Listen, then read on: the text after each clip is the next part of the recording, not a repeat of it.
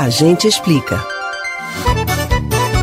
E mais uma vez as festas juninas vão precisar acontecer de maneira improvisada. É que ainda não dá para ter quadrilhas, shows e, em alguns casos, fogueiras. Prefeituras de cidades como Recife, Olinda, Paulista e Jaboatão dos Guararapes já anunciaram que está proibido o comércio e a queima de fogos de artifício, bem como o acendimento das fogueiras. Mas já que recordar é viver, que tal relembrar o tempo em que as ruas estavam tomadas por fogueiras e torcer por esse retorno? Você já parou para pensar de onde vem esse hábito? Por que se acende fogueiras na véspera de São João? Se você não sabe, a gente explica.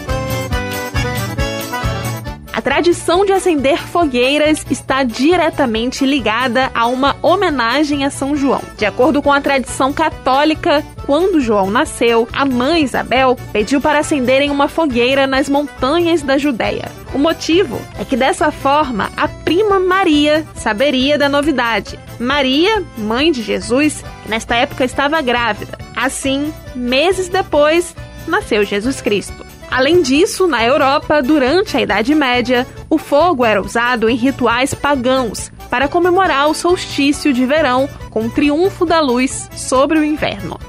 A Igreja Católica se apropriou desses ritos e atribuiu o dia 24 de junho como dia de São João perto do início do verão. O aniversário de Jesus ficou para perto do solstício de inverno, no dia 25 de dezembro. Assim, a fogueira simboliza tanto o nascimento de São João, remetendo à crença de que Isabel pediu para que uma fogueira fosse acesa, quanto ao calor que espanta o inverno, como era comemorado no passado. Em Portugal, também é comum acender fogueiras nas noites de véspera de outros santos populares. Inclusive, o hábito acontece até mesmo no Natal, quando a família se reúne em torno dos madeiros olenhos, que são grandes fogueiras que se acendem no centro da aldeia, na praça principal ou próximo a uma igreja na véspera de Natal. A tradição começa com a recolha dos madeiros, que é feita pelos rapazes da terra durante a noite em algumas regiões. Na noite de Natal, depois da missa, as pessoas da aldeia reúnem-se à volta da fogueira para dançar e cantar.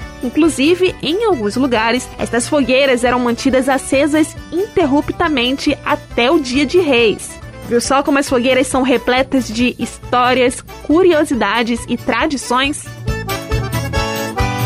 Você pode ouvir novamente o conteúdo desse ou de outros A Gente Explica no site da Rádio Jornal ou nos principais aplicativos de podcast: Spotify, Deezer, Google e Apple Podcasts. Beatriz Albuquerque para o Rádio Livre.